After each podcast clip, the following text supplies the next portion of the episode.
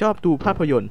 ชอบดูโทคุซัตสึแล้วคุณกำลังหาพอดแคสต์ฟัง คุณมาถูกที่แล้วครับ เพราะคุณอยู่กับผมไผ่และเมือง ในรายการ ในรายการโทโอคุมูฟสวัสดีครับ สวัสดีครับ ยินดีต้อนรับเข้าสู่รายการโทคุมูฟนะครับ ก็ เป็นรายการที่จะพาทุกคนดำดิ่งสู่โลกของภาพยนตร์แล้วก็โทคุซัตสึครับผมนะแอบทำไมดูคุณไผ่ร่าเริงจังเลยครับวันนี้แปลกๆนะไม่ได้อัดนานโอ้ไม่ได้อัดนานเลยนะเออ ก็จริงนะเราทิ้งช่วงไปสัปดาห์กว่า ที่จริงตอนแรกเราก็คิดว่าเราอาจจะเลื่อนด้วยซ้ำนะอืมแต่ใช่คิดใช่ว่าทำดีกว่าเดี๋ยวมันจะนานไป ก็เลยเออยกโปรเจกต์เดิมเนาะคือโปรเจกต์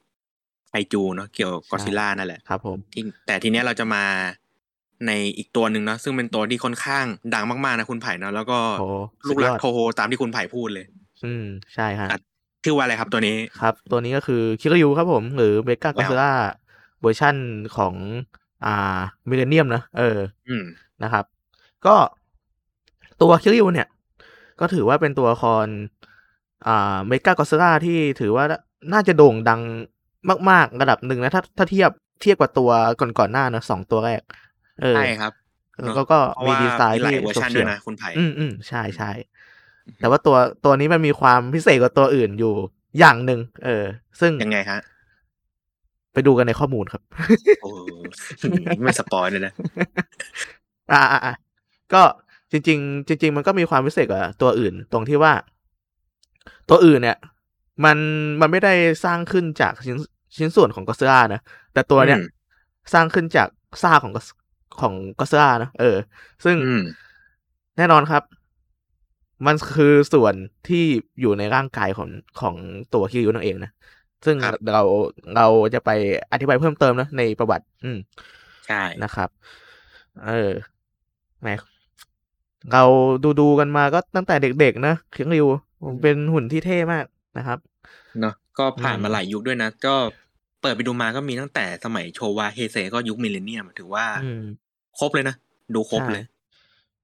อ่าคือเมกาเมกาก็อดซิลล่าเนี่ยมันมันก็ปรากฏตัวมาเยอะอะแต่ว่าที่แบบติดตาติดใจก็คือ อืม Millennium เด่นสุดก็คือใช่ของยุค Millennium ก็คือ ตัวของคิริวนั่นเองนะครับโอเคผมครับ ก็เรามาเข้าข้อมูลเลยดีกว่าเนาะอืมได้เลยครับ ก็เมกากอสล่าหรือที่รู้จักกันดีในชื่อของคิริวนะครับ เป็นหุ่นยนต์ที่ได้รับการปรับปรุงทางไซเบอร์ ซึ่งปรากฏตัวครั้งแรกเนี่ยในภาพยนตร์เรื่องอ่า Godzilla Against Mega Godzilla นะครับ ปี 2002เนอะแล้วก็ได้ปรากฏตัวอีกครั้งนะครับ ในภาพยนตร์ Godzilla X Mothra X Mega Godzilla Tokyo SOS ในปี 2003 ครับผมนะ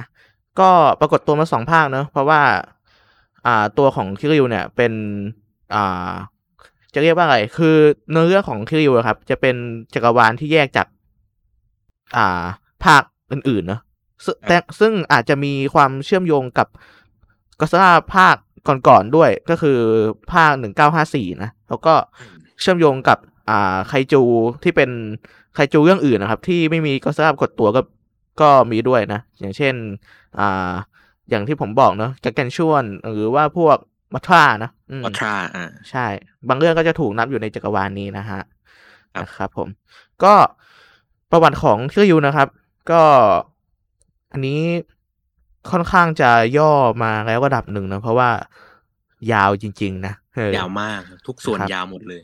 ใช่ ก็แต่ผมจะเล่าคร่าวๆกันเนาะอืมครับผม ก็ในภาค Godzilla Against Mega Godzilla นะครับคิริวเนี่ยได้ อ่าถูกสร้างขึ้นจากซากโครงกระดูกของ Godzilla เนาะอืม ที่ครับโจมตีเมืองโตเกียวในปี 1954 นะครับคิริวเนี่ยเป็นไซบอร์ก ขั้นสูงครับที่ออกแบบมาเพื่อปกป้องญี่ปุ่นจากไคจูที่คุกคามญี่ปุ่นอยู่บ่อยครั้งนะครับนะก็ในเรื่องก็จะมีกล่าวถึงปืนเลเซอร์มั่งเนาะที่เอาไว้ยิงพวกอ่าแซนด้านะครับ หรืออ่ายิงไกล่าที่เป็นกาเกนชวนเนอะอืมแล้วแล้วก็อาวุธต่างๆ ที่ไว้จัดการกับมอทราที่ที่มาบุกญี่ปุ่น เออ ในภาคภาพภาพยนตร์โชวะเนอะเอออมเรื่องก่อนๆนะฮะ ซึ่งตัวของคิริวเนี่ยก็ถือว่าเป็นอาวุธที่แข็งแกร่งที่สุด ตั้งแต่ญี่ปุ่นเคยมีมาเลยนะ เออนะครับ ก็คิริวเนี่ยถูกอย่างที่บอกนะครับ ว่าถูกสร้างมาเพื่อปกป้องญี่ปุ่นจากไคจูอยู่บ่อยครั้งนะโดยเฉพาะนะครับก็ซล่ว่าตัวใหม่ที่ปรากฏขึ้นมาในปัจจุบันนะซึ่งก็คือก็ซล่าที่เราเห็นเห็นกันอยู่ในภาค อ่า เป็นภาคของคิริวนะอืมเป็นตัวตัวแบบดีไซน์แบบฉบเฉี่ยวอะเออเท่ๆนะ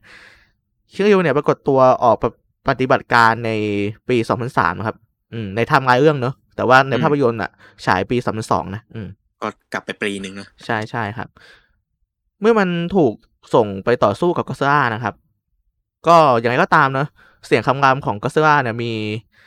เอฟเฟกต์อย่างหนึ่งต่อคิริวนะเออ ก็คือการปลุกจิตวิญญาณที่ยังคงอยู่ของ ก็ซล่าตัวแรกที่ยังติดอยู่ในโครงกระดูกภายในตัวคิริวนั่นเองนะฮะทำให้คิริวเนี่ยออกอารวาสเนอะคิริวเนี่ยถูกเรียกคืนแล้วก็ถูกเปลี่ยนโปรแกรมเพื่อไม่ให้เหตุการณ์นี้นะเกิดขึ้นอีกครั้งหนึ่งนะครับ จากนั้นก็ถูกส่งตัวไปต่อสู้กับก็ซล่าเป็นครั้งที่สองเนอะเมื่อมันไปถึงโตเกียวเนี่ยนะครับ ก็ได้เข้าต่อสู้กับก็ซล่านะครับ โดยผู้ขับเนี่ยก็คือยาชิโรอากาเนะนะครับนางเอกภาคนั้นนะ ก็เป็นผู้ควบคุมนะครับ ผลออกมาคือเสมอครับ แต่ว่าก็ทำให้ก็ซล่าเนี่ยยอมถอยกลับไปที่อยู่ของมันดังเดิมได้นะฮะ แล้วก็ได้สร้างบาดแผลบนอกของก็ซล่านะฮะ อย่างน่าสยดสยองนะ ก็คือตรงตรงรูกวง ใช่ คือคือถ้าถ้าเราได้ดูภาพตัวเกี่ยวกับ SOS นะก็จะเห็นแบบเป็นเป็นเป็นรอยเหมือนรอยแผลเป็นตรงหน้าอกเลยอะนะใช่ครับ อืม ซึ่ง มันมันมันก็คือรอยแผลที่คิริวฝากไว้ตอนสู้สู้แบบจริงจังกันครั้งแรกเลยอะเอออืมนะ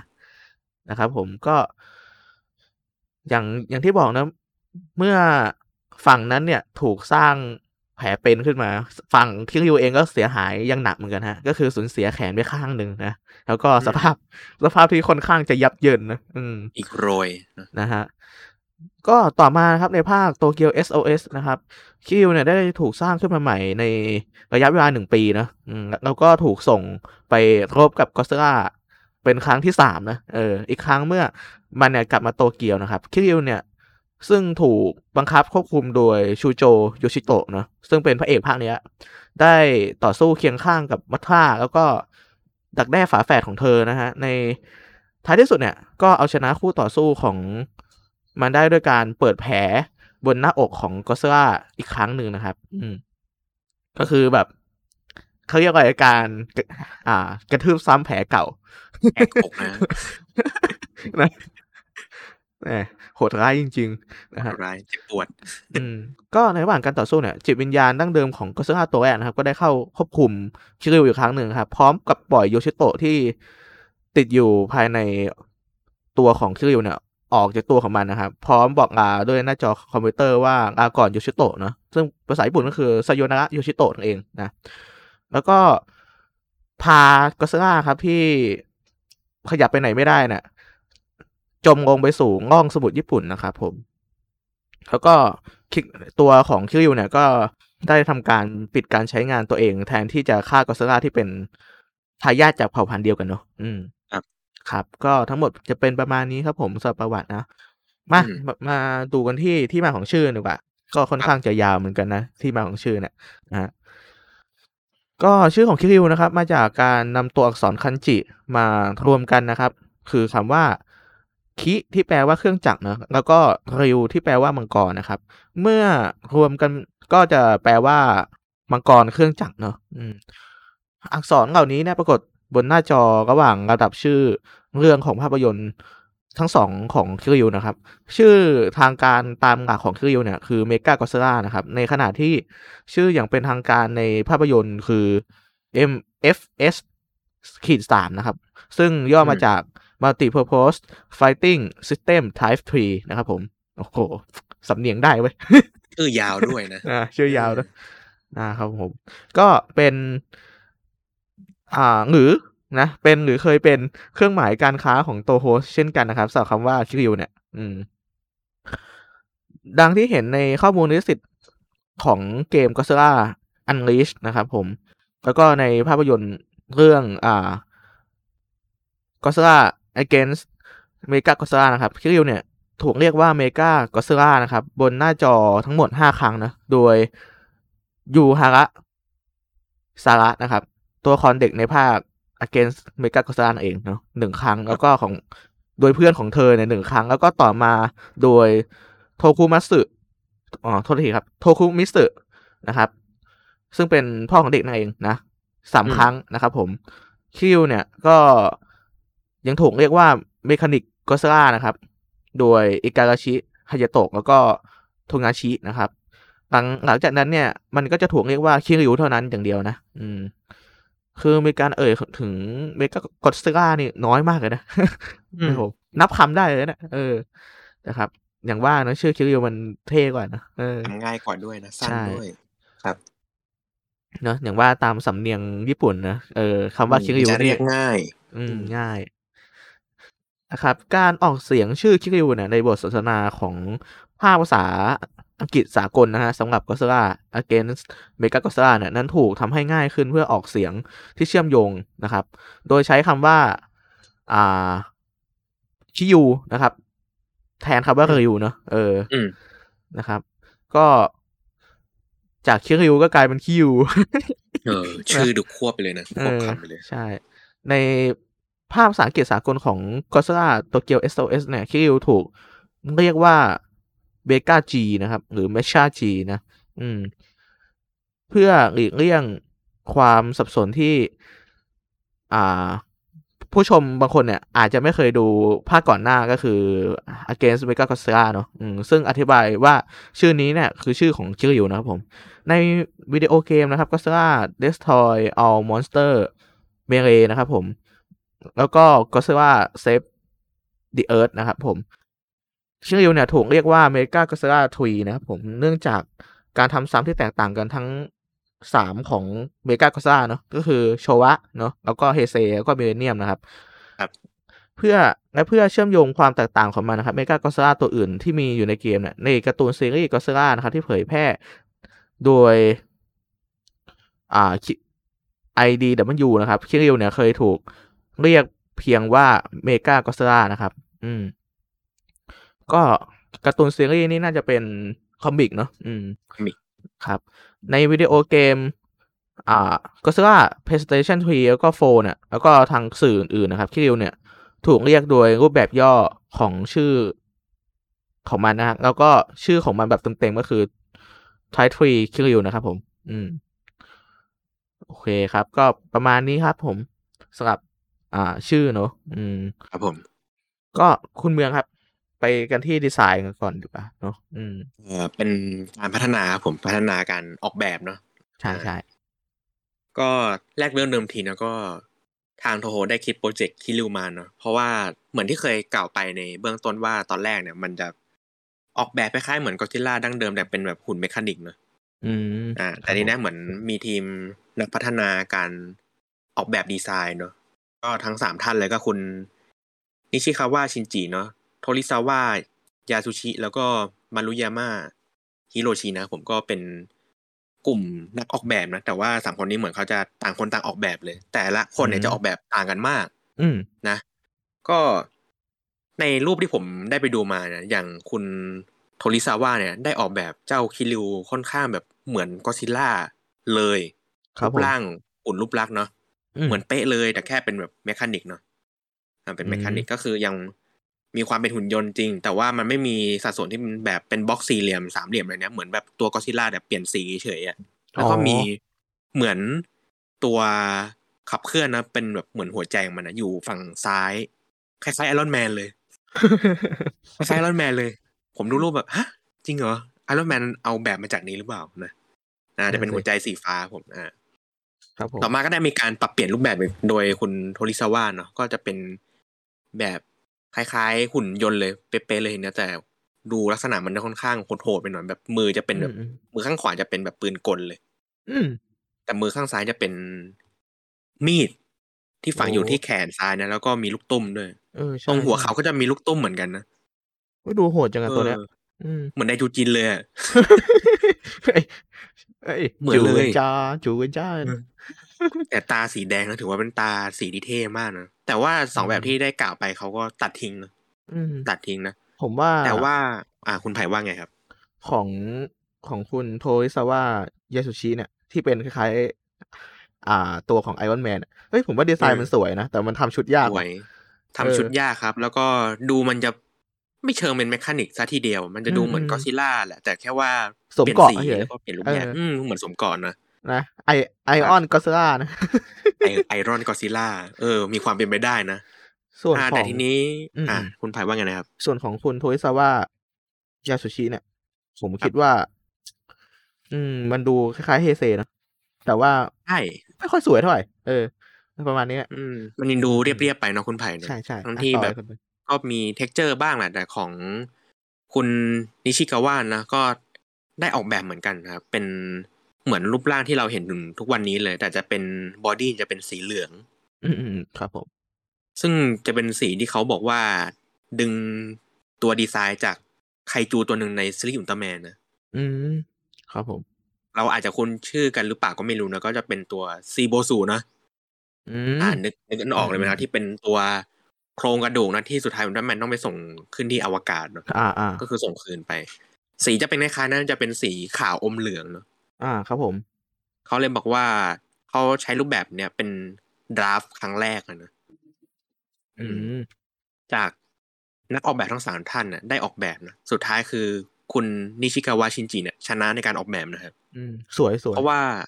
ใช่สวยด้วยแล้วก็มีความเป็นแมคานิกสูงเนอะ แล้วก็รูปร่างไม่เทอะทามาก แต่จริงๆผมว่าเทอะทานะเทอะทาอยู่ดีนะอืมอืมแต่ก็เป็นการออกแบบที่ค่อนข้างดีเพราะว่ามีการดีไซน์ที่ต่างจากก d ซิล่าดั้งเดิมไปเยอะมากนะด้วยแผงหลังที่ ไม่ได้เป็นแบบเหมือนหนามสไปนะแต่จะเป็นเหมือนแบบคล้ายๆครีบฉลามเลยอะอืมอืมอืมอืมอืมส่วนหัวส่วนคอก็ มีความเป็นแมคานิกขึ้นนะ เป็นแบบชั้นเหล็กติดติดๆกันเลย หน้าอกก็จะดูเท่นะ เหมือนเป็นแบบหน้าอกเหล็กสามชิ้นติดกันนะตามที่เราเห็นกันเลย เออใช่ใช่มือก็จะเป็นมือแบบไคจูเลยนะมือแบบไคจูอืมอืมเลยแล้วก็ส่วนหัวเข่านี่ก็จะเป็นแบบลูกตุ้มนะแต่มีขนาดแบบเล็กกว่าเดิม ใช่ ก็จะดูแบบไม่เทอะทะเหมือนต้นแบบของคุณโทริซาวะนะอันนั้นจะแบบโอ้โหแบบพร้อมรบอะพร้อมท้าชนเลยกอซิล่าแบบกูไม่กลัว มันมันมันจะดูออกแนวเขาเรียกว่าอะไรดูแบบ heavy armor มากกว่าเฮเนวี่อะอัมเมอร์นะเออจะซึ่ดูงแบบหุ่นยักษ์เลย อืม ซึ่งมันดูแบบขยับตัวไม่ค่อยคล่องอะ เออ ใช่ครับ ดูเทอะทะนะอืมทีนี้ก็ของคุณนิชิกาวะเนี่ย ชนะการออกแบบ แต่ว่าทางทีมพวกออกแบบทั้งหมดอะคือเห็นตรงกันว่าอยากให้เปลี่ยนสีอ่าเพราะว่าสีเหลืองขาวมันจะดูไม่ mechanic อะมันจะดูเหมือนเออเออหุ่นยนต์ขึ้นเชื้อราแบบหุ่นยนต์แบบเขาเรียกว่าไงอะเหมือนแบบคุณซื้อของเล่น เอ่อเซนติดเหลืองอะซูปร์เซนไตมา แต่ว่าใช้นานๆน่ะไอตัวสีขาวมันจะเป็นสีเหลืองประมาณนั้นนะอ่ามันใช่แบบใช่ของเก่าเขาเลยอยากให้เป็นสีเงินมากกว่าเพราะมันเป็นสีของโลหะเนอะสีอลูมิเนียม สีเหล็กอะไรพวกเนี้ยมันจะดูแบบเข้ามากกว่าอ่าสุดท้ายก็มีการเปลี่ยนแปลงนะครับเป็นแบบจากสีเหลืองก็เป็นสีเงินแทนนะเออ สีเงินมันเพิ่มราศีนะเออใช่ครับ คือทีนี้ก็ส่วนหัวส่วนคอก็ปรับเปลี่ยนไปด้วยเนาะก็ทำให้ช่วงคอเนี่ยดู สั้นลงเพราะแบบแรกของคุณนิชิกาวะเนี่ยคือคอมันจะยาวไปหน่อย อืมอืมอืมก็คือปกติก็ซิล่ามันไม่ได้คอยาวอยู่แล้ว มันจะคอแบบป้อมๆอ่าหนาใช่ๆใช่เหมือนคนแบบเล่นกล้ามอะไรประมาณเนี้ยอืมช่วงหัวก็มีการปรับใหม่แล้วก็ให้มันดูเป็นแบบชิ้นส่วนหุ่นยนต์มากขึ้นกว่าเดิมนะเพราะแบบแรกอืมมันจะดูแบบปากก็ซิล่าเลยอะแบบไม่มีข้อต่ออะไรเยอะ อืมอืมครับแต่อันนี้มันจะมีข้อต่อตรงกรามตรงแบบเออเขาใช่เอ่อมีเขาด้วยนะถือว่าเป็นการออกแบบที่ค่อนข้างเจ๋งพอสมควรนะอืมนะแต่การออกแบบครั้งเนี้ยก็ ทางหัวหน้าทีม Special Effect เขาอยากเพิ่มเติมอีกนะก็คือคุณยุคุณคีคุจิยูอิจินะ ก็แนะทีมว่า อืมที่ริวนะมีดวงตาสีเหลืองถือว่าดีแล้วนะ แต่คือในพล็อตเรื่องเนี่ยคือเป็นคิริวที่ได้ส่วนผสมมาจากกอซิล่าในปี1954ตามที่คุณไผ่บอกนะอืมครับเขาเลยต้องการให้ดวงตามันนะเปลี่ยนสีเมื่อตอนที่วิญญาณกอซิล่าครอบงอืมำเหลืองมันก็ก็เลยกลายเป็นแดง อ่าใช่ แล้วที่สังเกตได้คือตรงใต้ตาเนี่ยส่วนแก้มของมันเนี่ย จะมีเหมือนคราบน้ำตาด้วยนะ ใช่ใช่ใช่ฮะเออเออการออกแบบมันดีนะ ผมชอบตรงเนี้ยใช่ครับ ก็คือเขาบอกเป็นคราบน้ำตาแต่ผมมองว่าเหมือนเป็นเส้นเลือดอะมันจะเอาสีออกแดงดำอะอุ๊ยสีเหมือนเออรายการเราเลยเนอะ โยงได้ เออ เออคำกับตัดเออจริงมันเป็นสีที่เรียกได้ว่าดูโหดร้ายแล้วก็ดูดุดันกว่าเดิมๆอืมอืมอืมครับผมก็ถือว่าเป็นดีไซน์ที่ดีมากนะ คือแบบอ่าว่า แบบว่าไม่ต้องไปเปลี่ยนอะไรมาก เปลี่ยนแค่สีตามันก็ดูดุแล้วตัวดูดูดีไซน์คนที่เดิเร็มวนะอืมอ่า แล้วก็ตามที่เราเห็นในภาพยนตร์นะคือเหมือนทีมนักบินก็ดูตกใจเลยว่าคิริวเกิดอะไรขึ้นเนอะใช่ฮะอ่าเวอร์แดจากกกัที่นเลเป็ยนเดียวหุ่นนะ บังครับซับได้นะกลายเป็นหุ่นที่เกินการควบคุมเลย ใช่เล่นทำลายโตเกียวเลยนะก็เล่นเล่นซะจนแบตหมดนะฮะเออชนต้องไปตึกชาร์จใหกม่วงเลเลยยอืมเออยิงปืนกลรัวนะฮะๆครับก็หลังจากการวาดคอนเซปต์ออกแบบแล้วเนาะก็ต่อมาเนี่ยเป็นขั้นตอนของการสร้างโมเดลจริง ๆ เลย อืม เขาก็เลยสร้างเป็นสเกลหนึ่งต่อห้าครับผมก็มีส่วนสูงประมาณสี่สิบเซนนะเพื่อเอาไว้เป็นตัวแบบสำหรับออกแบบชุด suit actor อ่า อืม แต่ทีเนี้ยมันเกิดปัญหาที่ว่าชุดแบบมันเป็นชุดแบบ mechanic อะมันจะควบคุมยากมันจะแบบคือ suit actor ใส่มันจะแบบเดินยากอะมันหนักด้วยอืมอืมแล้วก็ข้อต่อมันเยอะนะครับผมเขาเลยจำเป็นต้องทำโมเดลเพิ่มอีกชุดหนึ่งมานะเป็นโมเดลขนาดจำลองหนึ่งส่วนสองเลยนะก็คือครึ่งหนึ่งของความสูงเลย อ่าอ่า อ่า เพื่อเอาไปใช้เป็นการแสดงนะเอาไปใช้ในฉาก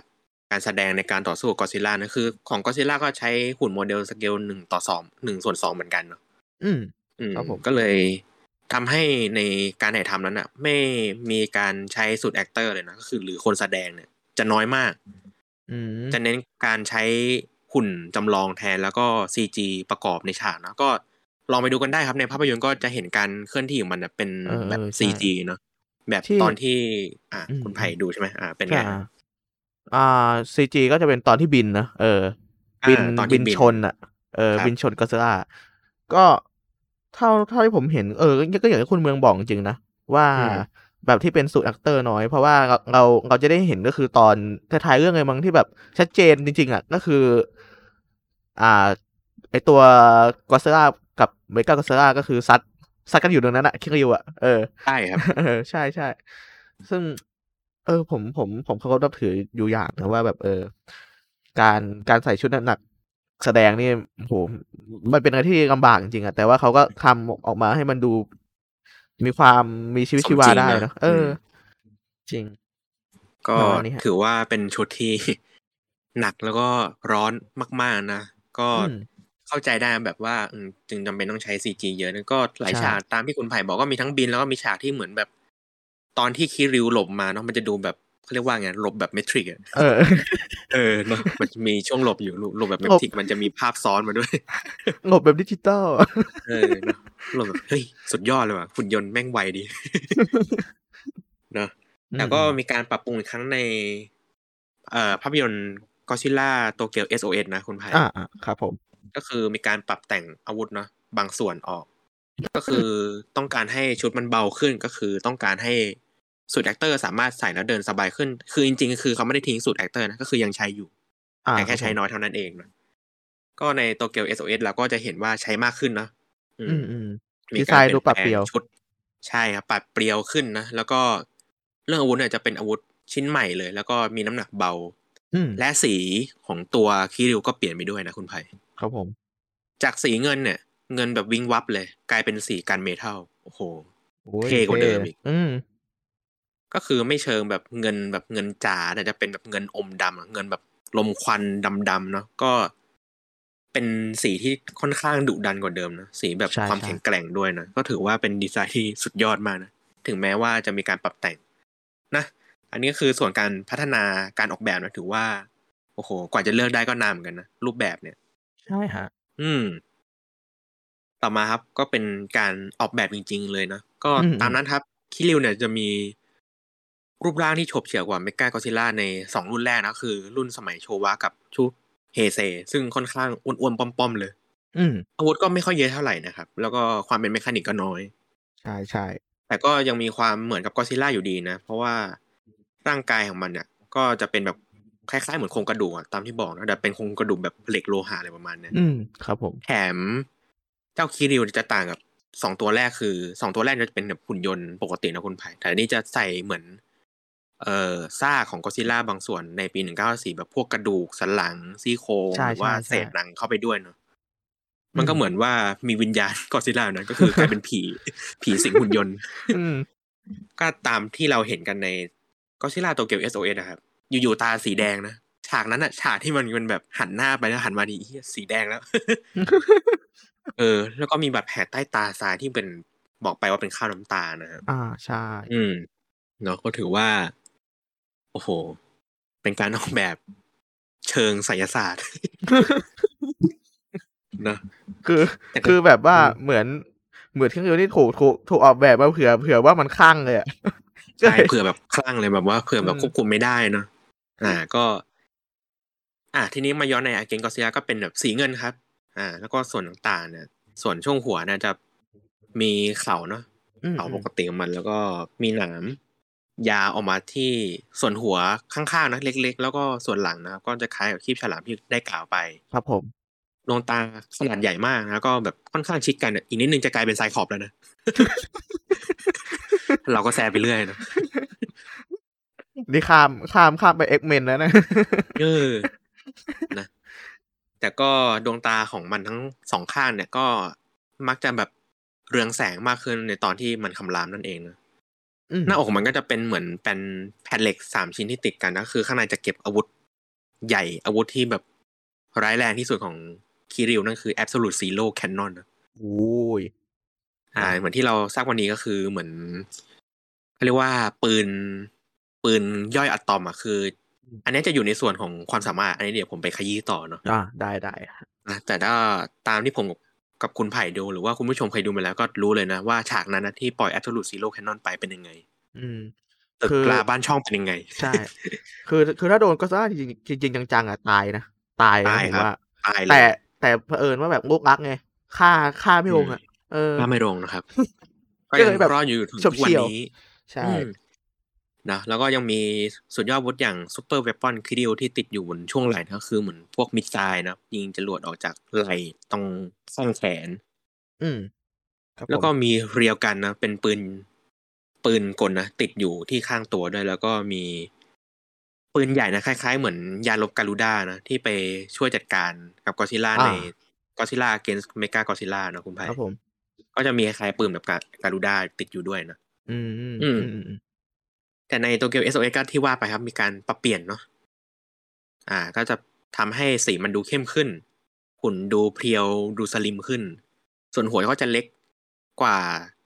ในตอน Godzilla against Mega Godzilla นะแล้วก็คอจะสั้นกว่าด้วยครับดวงตาจะเล็กกว่า แล้วก็ห่างกันมากขึ้นนะก็คือแบบมีความแบบผอมบางขึ้นนะ ดูเหมือนไปไปรีนมาไปลดน้ำหนักมาไม่เคยเออเข้านะยิม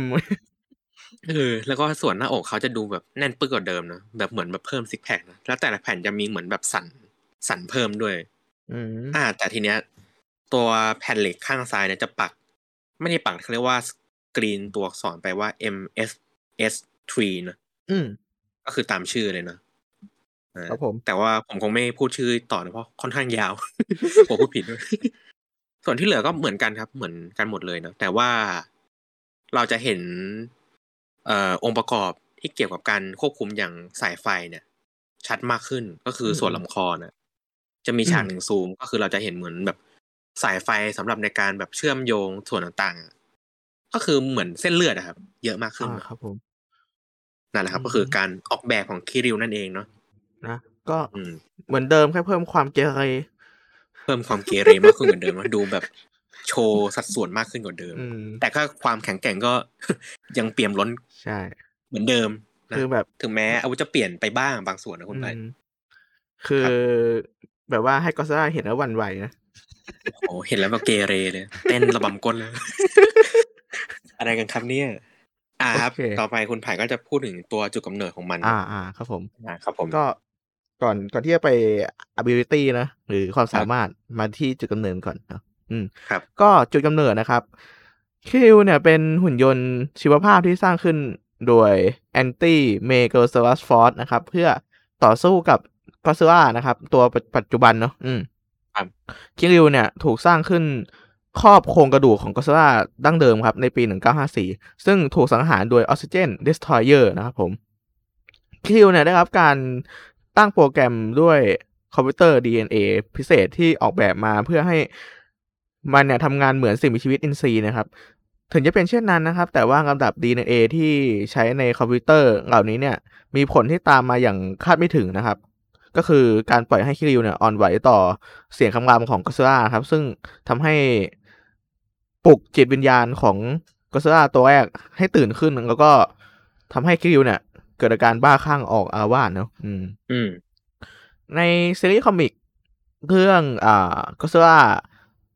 The Half Century War นะครับคิริวเนี่ยเป็นเวอร์ชันปรับปรุงของเมกาก็ซิล่ารุ่นก่อนที่สร้างขึ้นหลังจากศึกษาโครงกระดูกของก็ซิล่านะครับ โดยมีเศษหนังของเอก็ซิล่าเนาะอืมครับติดอยู่ในชุดเกราะนะครับ ต่อมาเนี่ยในความต่อเนื่องของ comic เนี่ย เรื่องก็ซิล่า ongoing นะครับ แล้วก็ก็ซิล่า ruler of earth นะครับผมก็คิริวเนี่ยเป็นโมเดลที่ได้ปรับปรุง ของเมกากอซิล่าที่สร้างขึ้นโดยรัฐบาลอเมริกาแล้วก็ญี่ปุ่นนะครับ ซึ่งสร้างโดยแดเนียลมอร์มอนนะครับนักอุตสาหกรรมผู้มั่งคั่งนะครับ โดยอิงจากการวิเคราะห์โครงกระดูกของกอซิล่านะครับผมในที่สุดเนี่ยเครื่องจากนี้เนี่ยก็ได้รับคำสั่งจากกองกำลังปฏิกิริยาตอบโต้ไคจูนะครับแล้วก็ใช้ร่วมกับกลไกอื่นๆของโมเกราหรือไคจูหุ่นยนต์ตุ่นเนาะเพื่อควบคุมการปรากฏตัวของไคจูทั่วโลกครับ ในซีรีส์ อ่ากอซ่าโอบิเวียนเนี่ยก็มีกองทัพของเมกากอซ่าที่ผลิตจำนวนมาก ซึ่งมีลักษณะเป็นคิวอยู่ด้วยนะฮะ อืม ก็คือในคอมิกเนี่ยเป็นคอมิกของ อ่าสสหรัฐอเมริกาเนาะอืม ซึ่งครับผมคิดว่าเขาน่าจะข้างใครคิวกันอย่างมากเลยทีเดียว ก็เลยทำมาเยอะนะ ก็เลยแบบ คือพอทำมาเยอะผมรู้สึกว่ามันไม่เด่นเท่ามีตัวเดียวนะคุณไผ่อืมอืมใช่ใช่อืมปิดตัวเดียวมันเท่กว่า คุณเมืองเท่กว่านะมันจะโชว์อะบทบาทได้มากกว่าใช่นี่ใช่พอมีหลายตัวเหมือนกองทัพกิกกี้กี้เนี่ยพวกนี้มันโผล่มาอะไรก็ไม่รู้เอนะอเออเออเออครับอย่างอย่างว่าพวกแมสโปรดักมันจะลดความขลังใช่อืมเน้นการขายเรื่องมากกว่า ใช่ครับผโอมเคครับ ก็ในส่วนของจุดกำเนิดก็มีมีประมาณนี้ครับ คุณเมืองไปต่อกันที่ ability ก่อนนะ ความสามารถได้ครับผมก็ เหมือนเดิมครับก่อน ability ผมก็ขอพูด ตัวลักษณะนิสัยมันก่อนจะได้มีความเชื่อมกันนะอืมอืมอ่า ก็อย่างที่ทราบวันนี้ครับว่าเจ้าคิริวมันก็คือหุ่นยนต์แหละ แต่ว่าลักษณะนิสัยมันอะก็ไม่ต่างจากไคจูทั่วไปครับ ผม ก็มีนิสัยเหมือนกอซิล่าเลยเพราะมันก็มีจิตวิญญาณกอซิล่าอยู่ในนั้นแหละ อืม จากที่เราเห็นในตอนที่คนขับบินคนแรกอย่างอากาเนะเนี่ยเข้าไปควบคุมคิริวเนาะครับผม ถือ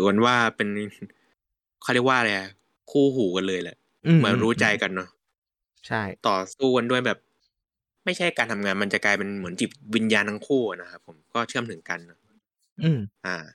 ก็มีความเป็นนักสู้มากแล้วก็สัญชาตญาณสัตว์ก็เยอะ อืมนะในตอนที่มันถูกวิญญาณกอซิลล่าควบคุมนั่นแหละครับ ใช่ฮะอืม แต่พอเปลี่ยนคนขับเนี่ย เหมือนลักษณะนิสัยมันก็เหมือนเดิม แต่ก็ยังเปลี่ยนไปในตอนในท้ายแล้วก็คือตอนที่ยกร่างกอซิลล่าไปนะคุณไผ่เนาะครับผม อ่ายกร่างกอซิลล่าไปทิ้งทะเลนะก็ปล่อย เอ่อนักบินนะคนสุดท้ายของเขาออกไปนะครับผมก็เหมือนแบบสั่งลา อืมอืมอ่าสั่งลาแบบว่า มันหมดเวลาของการทำภารกิจของคีริวใช่แล้วแล้วก็จิตวิญญาณของมันนะก็เหมือนแบบ อยู่จุดที่สูงที่สุดแล้วก็คือ ไม่ต้องการทำลายกอซิลล่าเพราะเห็นว่าเป็นเผ่าพันธุ์เดียวกันเนอะอ่า ก็เลยแบบลงทะเลไปด้วยกันเลยก็สุดท้ายครับ ผมก็นั่นแหละ ดวงตามันที่มีไฟเรืองแสงก็ได้ดับลง ครับผม ถือว่าเป็นการเอ่อปิดฉากคิดิวได้ดีมากอะนะคุณไผ่ใช่ใช่อืมไม่ก็ตายเรไม่ก็จะพังเห็นอืมอืมไม่ตายไม่พังนะแต่ว่าหุ่นยังอยู่ครบนะตอนแรกผมคิดว่าจะชิ้นส่วนแยกออกจากกันแต่ไม่นะอืมก็เหมือนแบบปล่อยไว้ในทะเลนั่นแหละปล่อยให้เป็นที่อยู่ของพวกปลาพวกปะการังไปเรื่อยๆเออนะ อ่า ทีนี้ก็มาส่วนที่เรียกว่าจัดเต็มมากๆนะครับผม ability อืมเออนะถือว่าเป็นไคจูไซบอร์กหรือว่าอีกชื่อหนึ่งของมันก็เมกากอซิล่าเนอะที่ใช่ใช่เป็นชื่อทางการของเขาเนอะแต่ว่าคิริวก็จะเรียกง่ายกว่า อืมอาวุธครบครันนะก็ถือว่าเป็นความสามารถเขาก็คือเรื่องอาวุธเนี่ยแหละ ครับผม อ่า อาวุธที่แรกของเขาคือ twin maser นะ อ่า twin cannon นะครับผโอ้มโหถือว่าเป็นชุดปืนสุดยอดมากเลยนะ ที่ติดอยู่ในป่าเขาผม เป็นชุดปืนเหมือนปืนลำแสงนะคุณไผ่อ่าอ่าอ่าอ่าก็คือที่เราจะเห็นกันนะครับผมก็สามารถปลดปล่อยลำแสงออกจากปากได้นะ แต่ทีเนี้ย เหมือนในก็ซิล่า Save the Earth เนี่ย มันดูแปลกไปในฉากเปิดนะอ่าครับผม แต่ฉากนี้เหมือนเขาบอกว่าได้เอ่อ ถูกตัดไปหรือเปล่านะ อันนี้ไม่แน่ใจเหมือนกันนะผม ก็คือมันไม่ได้ออกมาจากปากนะมันออกมาจากตาแทน อยู่ๆออกมาจากตาแทนนะผม งงเลยสรุปคือ ได้สองที่เลยเหรออืมแต่ที่หลักๆของมันก็คือตรงปากครับผมมันจะปล่อยได้นะ ก็สร้างอ่าครับบาดแผลผมให้กอซิลล่าได้พอสมควรเลย อืมอืมอืมนะต่อไปก็จะเป็นเรียวกันครับผมก็จะเป็นชุดปืนกลของมันเนี่ย จะติดอยู่ที่ข้อมือครับผม อ่า จะติดอยู่ที่ข้อมือ อันนี้มันจะดูเหมือนย้อนไปในการดีไซน์ของคุณโทริซาวะแต่ของอ่าคุณอ่าโทริซาวะจะอยู่แค่ แขนขวาอย่างเดียว แล้วก็ตัวชุดปืนกลเนี่ย มันไม่ได้เหมือนเป็นบัคเคลตนะที่ใช้ใน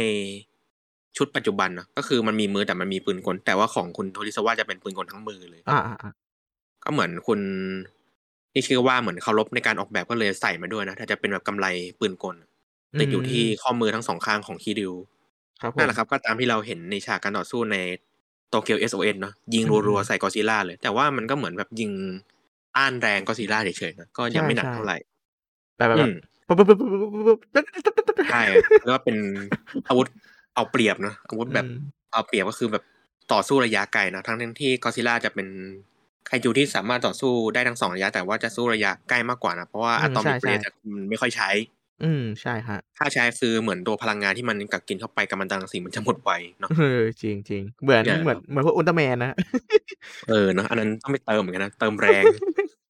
นะครับผมต่อไปก็เป็น maser blade นะครับผม อ่า ก็เป็นดาบคู่นะอันนี้ก็เหมือนดึงดีไซน์มาจากคุณโทริซาวะเหมือนกันนะ ก็อ่านั่นั่นแหละครับ ก็ถือว่าเป็นเรื่องที่ดีที่มีการเคารพการออกแบบดีไซน์นะที่ คุณโทริซาวะออกแบบเจ้า maser blade เนี่ยอยู่ที่แขนข้างซ้ายอย่างเดียว ครับผมแต่อันนี้ก็คือติดมาสองข้างเลยครับผมเหมือนเดิม อืม อ่า ก็คือจะอยู่ เอ่อถัดลงไปหลังจาก railgun นะที่เป็นข้อมือของเจ้าคิริวเนี่ยอ่าครับผมอ่ามันจะเป็นกล่องเก็บดาบเนาะก็คล้ายๆเหมือนพวก Assassin's Creed นะที่จะมีแบบพวกมีดดาบซ่อนอยู่ในข้อมืออ่า hidden blade อ่าอืมคิจิน blade นะก็แทงเข้าไปกอซิล่านะครับผม แล้วก็ปล่อยกระแสไฟเข้าไปนะ ให้กอซิล่าตัวชักดินชักงออุ้ยอ่าอันนี้คือใช้ในการต่อสู้แบบ เอ่อประชิดตัวนะ แล้วก็สามารถใช้อาวุธเมเซอร์เบรดเนี่ย ยกเจ้าพวกไคจูต่าง ๆ เนี่ย แล้วก็คว้างมันบนอากาศได้เลยนะ มันโกงนะ เอาเอาดีๆ คือแบบทำทำยังเล่นไปนะ โคตรโกงเลยนะ โกงครับผมอาวุธคือแบบต่อสู้ได้เกือบ ทุกไคจูในเรื่องนะทั้งอืมเอโดราก็ผมว่าก็สู้ได้เนสโทรยาก็ผมก็คิดว่าสู้ได้นะแต่ว่าอาจไหวจะนะผมว่ายยากหน่อย อืม แต่ก็สู้ไหวอยู่นะคือคือแบบอืมเหมือนคิริวเนี่ยถูกออกแบบให้มาแบบสตันนะพวกไคจูที่อืมออกอาบาดโดยเฉพาะเลยอะเออเอาแบบเอาไว้แบบดักขาดักขาเลยแบบว่าอืมมึงมีความสามารถนี้กูก็มีเยอะกว่ามึงอะไรแบบกูเก่งกว่าเออกูเหนือกว่า เออนะอย่างเงี้ยฮะลูกรักฮะ เออ อืมนะ แล้วก็ด้วยการที่มีนักบินคอยขับเคลื่อนเนี่ยมันก็เลยแบบใช้อาวุธได้อย่างเต็มที่นะ แต่ก็มีขีดจำกัดเหมือนกันนะครับ อ่าครับผมอ่าต่อไปก็เป็น black unit นะก็อันเนี้ยจะเป็นเหมือนตัวเขาเรียกว่าอะไรคล้ายๆเหมือน เหมือนที่เก็บอาวุธนะครับผมที่ติดอยู่ตรงบ่าไหล่ครับอืมช่วงหลังนะที่เก็บอาวุธแล้วก็มีตัวไอพ่นติดอยู่ด้วยนะก็อ่าครับเป็นเครื่องยิงเหมือนแท่นยิงจรวดแหละ แต่ทีเนี้ยอืมมันก็สามารถปล่อยออกมาได้นะใส่กอซิล่าก็ เราก็จะเห็นใน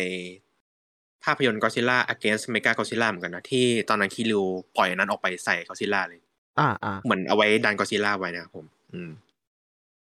แต่พอเป็นกอซิล่าโตเกียว SOS ก็ได้ปรับเปลี่ยนใหม่นะครับผมก็ ให้ออกแบบเหมือนเดิม แต่ก็เหมือนเหมือนว่าไงดีอะอาวุธมันจะเก็บได้มากกว่าเดิมด้วยนะนอกจากจะมีตัว missile มันก็จะมี missile ที่ไปโผล่ข้างๆอีก อืมอ่าครับผม อืมก็ถือว่าเป็นอาวุธโกงเหมือนกันนะ ก็คือใช้ได้กอซิล่าไม่คิดว่าจะปล่อยออกมาได้นะ อยู่ๆหันก้มลงไปปุ๊บปล่อยใส่เลย ไปทางดุนเลยครับผมอ่า ต่อไปก็จะเป็น multiple interlocking rocket นะโอ้โหอันนี้คือจรวดนะที่ติดอยู่บนไหล่ด้านหน้าเนี่ยก็คือติดอยู่ใน back unit นะครับผมก็จะปล่อยออกมาจากนั้นแหละ ก็คือเหมือนโอ้โห ยิง ใส่กอซิล่านะต้านแรงกอซิล่าเหมือนกันนะครับผม อันเนี้ย อืม แล้วก็ยังมีมันติ purpose guide missile อันนี้จะเป็นมิสไซล์ที่สามารถควบคุมทิศทางได้แหละอืม ก็เราก็จะเห็นในทั้งสองภาพยนตร์เลยก็คือใน Godzilla Against Mega Godzilla แล้วก็โตเกียว SOS แต่ในโตเกียว SOS เนี่ยก็จะเห็นได้แบบเยอะกว่าคือฉากที่ยิงออกมาจากback unit เหมือนกันน่าจะอยู่ข้างๆนะคุณไผ่เหมือนข้างไหล่อะครับผม แล้วก็อาจจะมีติดอยู่ที่ส่วนหลังด้วยที่ออกมาหลาย ๆ หลาย ๆ ชิ้นเลยอืม missile อะที่ออกมาเหมือนแบบโอ้โหเหมือนเครื่องบิน F1 ติด missile อะออกมาโอ้โหรัวๆนะฮะห่าฝนโอ้โหนะเหมือนเอาไว้สู้ระยะไกลผมก็เลยแบบปล่อยมาเยอะมากเนอะอืมอืมโอ้โหถือว่า โกงอีกแล้วนะอาวุธผมมึงโกงมากเลยคิริว ผมว่า ผมว่าถ้าถ้าเป็นตัวอื่นไม่ใช่ ไม่ใช่ก็เซรานะ ตายแน่ๆเจอก็ตายตาแน่ยนอนเลยครันะบก็พูดง่ายๆก็ยกตัวอย่างก็อย่างบารากอนหรือว่าแองกิลัสฮาวก็ผมว่าไม่น่ารอดอะเดี้ยงเดียงเดี้ยงนะนะ คือคืออย่างอ่าคืออย่างอย่างก็เซราเจอมันแค่สะกิดไงแค่สตันหน่อยเอออืมแต่ครับแบบนะไอ้พวกพวกพวกพวกสัตว์ประหลาดตัวแบบตัวรองๆก็ ก็คือคงตายไปเลยครับคงผมคงคงดับดับดับบนาคาพื้นนะฮะอืมนะอ่า ต่อไปเป็นอาวุธหนักอืมหนักที่สุดมากๆเลยก็ว่าได้ผมก็คือ Absolute Zero Cannon ใช่ฮะสุดยอดอาวุธที่ติดอยู่ในหน้าอกของคิริวนั่นเองนะก็คือ ต้องรอสั่งการจากนักบินเนาะเพื่อให้ตัวแผงหน้าอกเปิดออก อืมอืมอืมข้างในก็จะเต็มไปด้วยชุดรูกระบอกปืน ชุดใหญ่นะยิงลำแสงใส่เป้าหมายเนาะครับ โดผมยเจ้าลำแสงเนี่ยจะเป็นลำแสงที่มีอุณหภูมิต่ำกว่า ทฤษฎีทางวิทยาศาสตร์คือลบสองร้อยเจ็ดสิบสามจุดหนึ่งห้าองศาโอ้โหเซลเซียสหรือศูนย์เคลวินนะก็คือแบบสามารถแช่แข็งแล้วก็ย่อยสลายเซลล์ในร่างกาย หรือว่าเซลล์พวกสิ่งมีชีวิต แม้แต่เซลล์พวกแบบวัตถุพวกอนินทรีย์ยังได้เลยพวกเหล็กพวกตึกซีเมนต์อะไรพวกเนี้ยอืมอืม เพราะว่าเราจะเห็นได้จากการต่อสู้เนาะที่ ตอนนั้นคิริวก็ปล่อยใส่ก็ซิล่าแต่ก็ซิล่าก็เหมือนแบบหลบทัน ใช่ใช่ไปโดนตรงอื่คินริวแทก็นปิวนะไปโดนอ่าพวกตึกแทนแล้วก็พอโดนแอบสูตรซีนอนแอบสูตรซีรอนเอ้ยแอบสูตรซีโร่แคนนอนไปซีรอนมาจากไหนวะโอ้โห ก็นั่นแหละครับ โดนตึกโดนอาคารก็เป็นน้ำแข็งแล้วก็ละลายเป็นชิ้นๆแล้วก็ ละลายอยู่ในรูปแบบอะตอมคือเล็กมากอะก็คือใช่เหมือนเป็นผงได้เลยนะ ถ้ากอซิล่าโดนเต็มๆก็เรียบร้อยตายอืมใช่ แต่ด้วยลูกรักโตโฮเนาะใช่ครับผมเอารอดไว้ก่อน อืม ถูกต้อง อืม แต่ก็จริงๆก็ซิล่าก็โดนนะครับผมก็ส่วนหน้าอกเขาก็เหมือนละลายไปนิดนึงนะอืมอืมโอ้โหก็ใช่ถือว่าเจ็บปวดมาก อ่า แต่ทีเนี้ยพอช่วงหลังเนี่ย หลังจากในภาพยนตร์ Godzilla Against Mega Godzilla เนี่ยเหมือนได้นำขุนคิริวไป เอ่อซ่อมแซมแล้วก็เอาตัวอาวุธนี้ออกไป เขาบอกว่าเนื่องจากมันต้องใช้เพชรสังเคราะห์เนาะในการทำแล้วก็ปล่อยลำแสงออกมาเนี่ยมันเสียหายหนักเขาเลยต้องเปลี่ยนอาวุธแทนเนาะครับผม อืม ก็เปลี่ยนเป็น Triple Hyper Maser แทนนะก็คือ อยู่ที่เดิมครับผมอยู่ตำแหน่งเดิมกับ Absolute Zero Cannon แต่ว่าอนุภาคการทำลายล้างเนี่ยมันจะไม่รุนแรงเท่า โอ้โหอืมโอ้โหก็ถือว่าเป็นการลดเกรดไปในตัว เสียดายเหมือนกัน อืม อืมนะก็ยังดีครับผมก็คือยังได้ใช้บ้างนะก็รู้ว่าอนุภาคมันร้ายแรงแค่ไหน ก็ ถ้าก็เขาบอกว่าถ้ากอซิล่าโดนแล้วตาย พวกที่เหลือก็คงไม่เหลือครับ เออจริงก็คงไม่รอดเนาะอ่เพราะว่าต่อไป เพราะว่าเพราะว่าก็เซรานี่หนังหนามากเลยนะเออหนาครับผม แต่ตัวอื่นก็ไม่รู้เหมือนกันว่าจะหนาแค่ไหนนะอืมนั่นครับผมครับ ต่อไปก็เป็น anti beast dealing device ครับผมหรือว่าในอีกชื่อที่เรารู้กันว่า spiral claw นั่นเองนะก็คือสว่านเนอะอ่า เออ อันเนี้ยเราจะเห็นได้จากการต่อสู้ตั้งแต่ Godzilla against Mega Godzilla เลยที่ตอนนั้นนักบินนะได้สั่งการให้มือขวาของเจ้าคิริวเนี่ย จากมือไคจูเนี่ยมาเปลี่ยนกลายเป็นมือสว่านแทนนะอืมที่คุณไผ่ได้บอกไปว่าเอาสว่านอันนั้นไปเจาะหน้าอกก อซิล่านะก็เห็นชิ้นส่วนกอซิล่านี่ปลิวนะอ่าครับผม แต่แปลกนะไม่มีเลือด หนังเด็ก เออ เหมือนแบบเป็นเศษอืมดำๆปลิวเนอะอืมใช่โอ้โหแต่ก็เป็นแผลกลวงแบบเจ็บปวดมากเนาะถือว่าครับผมสร้างแบบแผลใหญ่ให้กอซิล่าเลยก็ว่าได้นะอืม ครับผมต่อไปก็จะเป็นอาวุธที่มีการปรับเปลี่ยนจาก Absolute Zero Cannon นะก็คือ Triple Hyper Measure Cannon นั่นเองนะครับผมก็ปรับเปลี่ยนนะ เอาตัว Absolute Zero Cannon ออกไป แล้วก็เอาไอตัว Hyper Maser Cannon มาใส่แทนนะผมก็การทำงานคล้ายกันเลยครับ แต่ว่ามันจะคล้ายๆเหมือนลำแสงปืนปกติครับผมเหมือนเลเซอร์ยิงใส่กอซิล่าเฉยๆแต่ก็สามารถ เอ่อทำลายกอซิล่าได้เยอะมากนะ โดยเฉพาะส่วนหน้าอกนะคือ ก็สร้างบาดแผลไว้แล้วก็จะสร้างบาดแผลเพิ่มอีก คือ Triple Triple Hyper Maser Cannon เนี่ยผมคิดว่า ความความแรง ของตัวอนุภาพมันอาจจะไม่เท่าแอ s สู t เซ o เนอะเออใช่ครับแต่ว่า แต่ว่ามันมันมันก็สามารถแบบ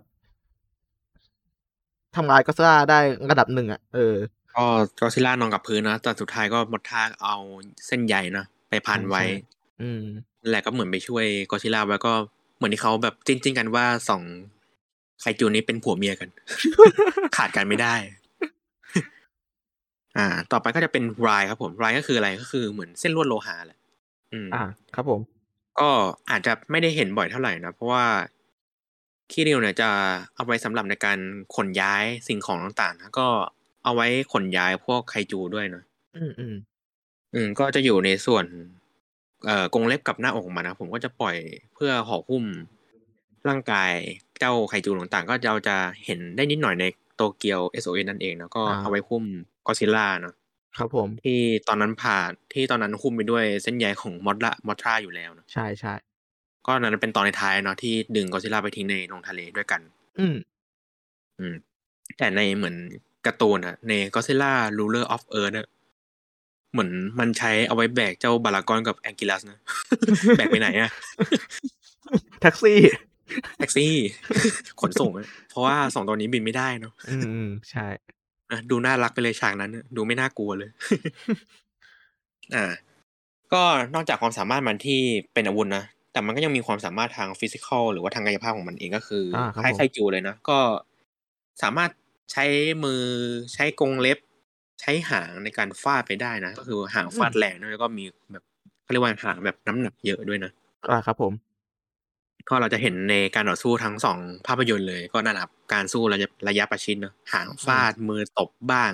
ชนบ้างนะ อืมอืมอืม แล้วก็อีกความสามารถหนึ่งที่ถือว่าได้เปรียบมากในการต่อสู้กับก็อดซิลล่าผมก็คือทักษะการบินนั่นเอง คือเจ้าคิริวมันบิน ได้ก็จริงแต่ว่ามันจำกัดนะคือเรื่องไอพ่นหรือว่าการทำงานของมันอ่าใช่ครับถ้าหมดเมื่อไหร่ก็บินไม่ได้นะครับผม อืม แต่ พอบินเนี่ยก็คือบินได้เหมือนจรวดไอพ่นเลยก็ว่าได้นะเหมือนเครื่องบินแบบ F1 แรงๆเร็วๆเลย อืม อืม แล้วก็มันใช้หางเหมือนเป็นแบบหางเสือในการควบคุมก็คือยังไงดีอะมันจะเหมือนแบบ ออกเรือไงไม่รู้เหมือนแบบ พอหันข้างทีก็คือควบคุมทิศทางอะไรประมาณนั้นแหละคอ๋รัอบครับผมเนาะอืม แต่ว่าความแข็งแกร่งของมันนะจากที่เราเห็นในความสามารถเนี่ยมันก็มีจุดอ่อนจริง ๆของมันอยู่นะครับอ่าผมอ่า อืม ก็คือด้วยความที่ว่าคิริวเนี่ยมันไม่ได้เป็นหุ่นยนต์ร้อยเปอร์เซ็นต์นะมันก็มีพวกการเอาซากของกอซิล่ายุคแรกในหนึ่งเก้าห้าสี่มาใช้ มันก็มีสัญชาตญาณของความเป็นสัตว์อยู่ อืมมันก็จะมีเรื่องอารมณ์เรื่องอะไรก็คือความอ่อนคือความอ่อนไหวในเรื่องอารมณ์นี่แหละครับ ใช่ฮะเกิดพอความหวั่นถึไหวงช่วงนะที่อืมเออเกิดความหวันไหวเกเรนะทำลายโตเกียวเรเลยทลายทำลายจนตาแดงอะนะตาปูดบวมอ่า ผมผมก็พูดไปได้ เออเออนะเราก็โยงไปเรื่อยเลยนะนั่นแหละครับคือความอ่อนแอก็คือการควบคุมอืมอารมณ์ของมันเองนะพอถูกใช่วิญญาณกอซิล่าเข้าสิงไปเนี่ยควบคุมไม่ได้ครับผมนะฮะควบคุมไม่ได้สักนิดเลยก็นั่นแหละครับตามฉากที่เราเห็นกันพอตาอืมสีแดงปั๊บก็ทำลายตึกโตเกียวเละใช่เทะเลยใช่ปล่อยอาวุธทุกอย่างรัวๆหมดเลยนะอืม แล้วก็จุดอ่อนมันก็คือขีดจำกัดในการต่อสู้แหละที่คุณไผ่บอกว่าต้องไปชาร์จแบตอะพอใช้เยอะไปอะเออใช่ พอพอใช้เยอะไปก็ต้องชาร์จแบตพอตรงไหนพังก็ต้องไปซ่อมนะอยู่ๆมันจะขึ้นมาเหมือนพวกแบบไคจูเหมือนเดสโทรยาก็ไม่ได้ ใช่ใช่มันไม่ใช่เหมือนชีมันไม่ได้แบบร่างกายเป็นชีวาซะทีเดียวอะ อืม อืมเนาะอีกทั้งพอถึงช่วงเวลาที่ปลดระวางเครื่องคิริวเนี่ย มันก็ไม่สามารถใช้การได้ครับผมตามที่เราเห็นก็คือลงน้ำปั๊บก็คือเสียเลย ใช่ฮะถ้านั่นแหละครับก็อืมอืมครับผม อะคุณไผ่ว่าไงครับ คือคือคือถ้าถ้าถ้าจะให้ผมเทียบนะคิงริวมันคือ RoboCop เวอร์ชันกอซิล่าเออใช่ก็ความแข็งแกร่งเยอะก็จริงแต่ว่าขีดจำกัดในการใช้งานแค่นั่นแหละครับอืมก็ตามที่บอกใช่ไปตอนสุดท้ายเมื่อกี้ว่า พอลงน้ำไปการควบคุมของมันก็สูญเสียไปหมดเลยนะ สัญญาณต่างๆ ก็ถูกตัดออกไปใช่แล้วก็การขับเคลื่อนของมันก็ใช้งานไม่ได้อีกต่อไปครับผมก็ก็จะอืมกลายเป็นซากในทะเลเนอะครับผมโอ้โห ก็ถือว่าความสามารถเขาก็ระดับเอสเลยนะอืมผมให้ระดับเอสเลย ถือว่าอันตรายพอสมควรนะใช่ฮะนะอ่าแล้วก็ทิ้งท้ายในส่วนของผมก็คือเรื่องเสียงคำรามนั่นเองก็ไม่ได้เยอะอะไรมากครับ ก็เสียงคำรามของคิริวเนี่ยก็ไม่ได้ต่างจากเจ้าเมกากอซิล่าในยุคโชวาเฮเซเลยนะ แต่ว่า เสียงในคิริวภาคมิเลเนียมเนี่ย จะมีความเป็น mechanic มากขึ้นกว่าเดิมนะถึงจะมีความเป็นหุ่นยนต์มากขึ้นนะ แต่ก็ยังผสมกับเสียงกอซิล่านะเสียงคำรามที่อยู่ในลำคอนะใช่ใช่อ่า ก็เราจะเห็นแค่ในบางช่วงที่มันคำรามนั่นเองครับผมส่วนมากก็ไม่ค่อยคำรามส่วนมากก็เงียบปากไม่ก็ปล่อยพลังออกไปจากปากนั่นแหละ อืมจริงเนอะครับผมก็ประมาณนี้ครับผมในส่วนของผมนะก็ต่อไปก็จะเป็นของคุณไผ่นะอ่าครับ ก็ของผมเนี่ยก็จะ เป็นในส่วนของการปรากฏตัวนอกภาพยนตร์เนาะอืมครับ ก็การปรปรากฏตัวนอกภาพยนตร์เนี่ยก็ถือว่ามีเยอะมากนะฮะ ทั้งปรากฏในวิดีโอเกมหนังสือคอมิกนะครับผม แล้วก็ถ้าถามว่าเยอะเยอะขนาดไหน ผมก็บอกได้ตามตรงว่ามีแบบงนๆนะฮะผมก็ตัวชูโรงตัวลูกรักโทโฮนะใช่พอใช่พอกอซิล่าอาจจะเป็นรองนิดหน่อย อืมจริง ฮะแต่ว่าที่ว่าแบบแบบว่าแหวกๆหน่อยเนาะก็อืมจะเป็นในหนังสือนวนิยาย Ready Player One ครับ ที่อุ๊ยตัวร้ายเรียกอ่าคิริวนะ ออกมาต่อสู้แบบในภาพยนตร์ที่เราเห็นเห็นกันอยู่อะเออ แต่ว่าเออเห็นอยู่ อืมอืมใช่ แต่ว่าในภาพยนตร์เนี่ยมีการเปลี่ยนแปลงรูปแบบไปไม่เหมือนคิริวนะครับ เออ ไม่เหมือนเลย ใช่ใช่แต่ว่าแต่ว่าในในหนังสืออะเขาเรียกคิริวนะอ่าอืมนะครับ ก็เรียกเรียกได้ว่าที่ไหนมีสื่อบันเทิงเกี่ยวกับกอสล่าเนี่ย ก็ย่อมจะมีคิริวอยู่เสมอนะฮะอืมไปไปที่ไหนก็เจอฮะอืมผู้รักโตโฮโผล่นะทุกที่นะฮะอ่าก็ก็อืมผมลองดูภาพที่คุณไผ่บอกแล้วว่าเป็นคิริวใน Lady Player One เนอะอืมอืมครับผมโอ้โห ถือว่าเปลี่ยนไปเยอะเลยนะ ใช่ใช่แต่ของถ้าอืมอืมฮึ ของอะไรคุณไผ่ของของเวอร์ชันภาพภาพยนตร์เขาเขาจะไม่เรียกว่าคิริวนะเขาจะเรียกว่าเมกากอซิล่าออ อืม ก็นั่นแหละครับ เป็นชื่อแบบทางการของฝั่ง Western นะอ่าใช่ใช่แต่พอผมดูรูปร่างเนี่ยมันเหมือนกับ เหมือนวินดัมอะวินดัมเออ เหมือนมากจริงอืมนะนะ ก็เดี๋ยวผมคิดว่าในเกร็ดความรู้น่าจะมีดีไซน์ของตัวนี้ ออกมานะ ไม่แน่ใจเหมือนเอกันอเป็นไปได้นะครับผมครัอะบโอเค ก็ไปมามาในส่วนของเกร็ดความรู้กันดีกว่านะฮะผมเออได้เลยครับ ผมคิดว่าผมทำนะ เมื่อคืนผมนั่งทำอยู่ มันน่าจะมีเกี่ยวกับ Ready Player One อยู่นะก็ได้เลยครับ ข้อที่หนึ่งครับผมก็มีความคิดที่จะให้กอสล่าเนี่ย ตัวแรกกลับมามีชีวิตอีกครั้งหนึ่งครับ เพื่อต่อสู้กับกอสล่าตัวปัจจุบันนะครับ แต่ก็ถูกโยนทิ้งไปสำหรับภาพยนตร์กอสล่า vs กอสล่าครับที่ถูกยกเลิก ซึ่งตั้งเดิมเนี่ย โดยเดิมทีเนี่ย คิดว่าจะจบจะเป็นการจบซีรีส์เฮเซนะอืม น่า น่าจะต่อจากตอนก่อนที่เราพูดถึงเรื่อง Ghost Ghost g o s l a อืม คุณเมือง อืม ในคิดดิว่าสโทเรียเนาะอืม คิดว่าน่าจะใช่นะ เออครับ ส่วนของการ์ด title ของ Godzilla Against Mechagodzilla นะครับ อาจหมายถึงคอนเซปต์ในความคิดเรื่องนี้ด้วยนะฮะเนื่องจากอืม ตอนแรกเนี่ยจะขึ้นคำคำว่า Godzilla ปะทะ Godzilla ก่อนนะเออหรือ Godzilla vs Godzilla นะครับผม ก่อนที่จะแสดงชื่อที่แท้จริงของภาพยนตร์เรื่องนี้นั่นเองนะอืม อืม ข้อที่2ครับ ไอคอนเครื่องหมายการค้าเมกากอซิล่าที่ใช้ในเวอร์ชัน GameCube นะครับ ของญี่ปุ่นเนี่ยกอสล่า Destroy All Monster m e l e นะครับ ก็มีการแทนที่ artwork เฮเซกอซิล่าปกติด้วยการเอา artwork ของคิงริวเนี่ย เข้ามาแทนที่เมกากอซิล่าในปี 1993 ครับ ซึ่งตัวละครในเกมเมื่อ Destroy All Monster m e l e วางจำหน่ายเนี่ย บน Xbox นะครับ ซึ่งตอนตอนนี้เนี่ยสามารถเล่นได้ทั้งสองเวอร์ชันเนาะอืมทั้งอืมคิริวแล้วก็อ่าตัวของหนึ่งเก้าเก้าสามนะอืมไอคอนลิขสิทธิ์แยกต่างหากภายใต้ชื่อของ m e g a g o s a MFS สามเนี่ย แม้ว่าไอคอนนี้จะถูกนำไปใช้ซ้ำนะครับ ใน g o s a Save the Earth เอ้ย Save the Earth เนาะอืม แต่มันก็ไม่เคยมีการใช้งานมาก่อนครับ แล้วก็สื่ออย่างเป็นทางการทั้งหมดเนี่ยก็ได้ใช้ไอคอนของเมกากอสราอันนี้เนี่ย เป็นไอคอนเริ่มต้นสำหรับคิริวนะครับผมอืมครับ ก็คือเอาง่ายๆคือแบบที่แรกนะครับคิอ่าตัวไอคอนของคิริวเนี่ยดันดันเป็นไอคอนแทนของปีหนึ่งเก้าเก้าสามนะ ซึ่งรูปลักษณ์มันมันคนละอย่างกันแหละ แต่ว่าช่วงนั้นอาจจะมีปัญหาอะไรสักอย่างเนี่ยผมผมคิดว่ามันน่ามันน่าจะอย่างอย่างอย่างนั้นนะหรือไม่อีกทีครับคือเขาเขาปล่อยผ่าน เพราะว่ามันก็เป็นเบกากอสราเหมือนกันนะอืม แต่ว่าในภายหลังก็เหมือนแบบ อ่าเขาเขาเปลี่ยนเปลี่ยนเครื่องหมายการค้าให้มันดูแบบเป็นเป็นเป็นแยกแยกแยกไปเลยอะว่าอ๋อไอไอคอนนี้นะ เป็นของปีนี้เป็นของปีนี้ไปเลยนะฮะซึ่งอืมทำทำให้อ่าผู้เล่นหรือลูกค้าเนี่ย สามารถที่จะ รู้ได้ว่า ไอตัวละคอนที่ปรากฏในในเกมของเขาอะใช่ใช่ใช่ตัวที่เขาจะเอาหรือเปล่าประมาณนั้นนะอืม อืม ใช่ประมาณนั้น ก็นะครับทำให้มีทางเลือกในการใช้งานเยอะขึ้นนะใช่ใช่ดูใช่ดูจากการที่เขาทำแบบนี้ อืมคือคือต้องต้องเข้าใจนะพื้นฐานลิขสิทธิ์แต่ก่อนมันก็ไม่ได้อาจอาจจะไม่ได้แน่นเหมือนเดี๋ยวนี้เนาะอืม อืม ภาพตัวละครอาจจะ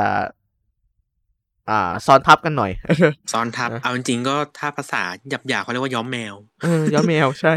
ดูแบบดึงแบบได้ง่ายนะ แต่ถ้าสมัยนี้อืมก็โอ้โห ถือว่าเป็นคดีได้เลยนะ ใช่ใช่ครับผมคือครับผม ก็ประมาณนี้เนาะสำหรับเคสอืมนี้ ก็ต่อมาครับข้อที่สามครับ เมื่อคิวเนี่ยถูกวิญญาณก็เซราตัวแรกเข้าครอบงำนะครับ ออกอาว่าเนี่ยดวงตาของมันจะเปลี่ยนเป็นสีแดงนะครับ แต่เมื่อวิญญาณของก็เซราไม่มุ่งร้ายเนี่ย มันจะเกิดทางยาวสีแดงใต้ตาที่คล้ายกับว่ามันกำลังร้ องไห้อยู่เนาะเท่านั้นนะครับผมำตาอ่าใช่ โดยโดยที่ไม่มีตาแดงนะเออครับ ครับผม ข้อที่สี่ครับ what if ครับ ก็เป็นสถานการณ์สมมุติในหนังสือเรื่อง What ก็เซรา what if นะเออ what if อืมครับผม ก็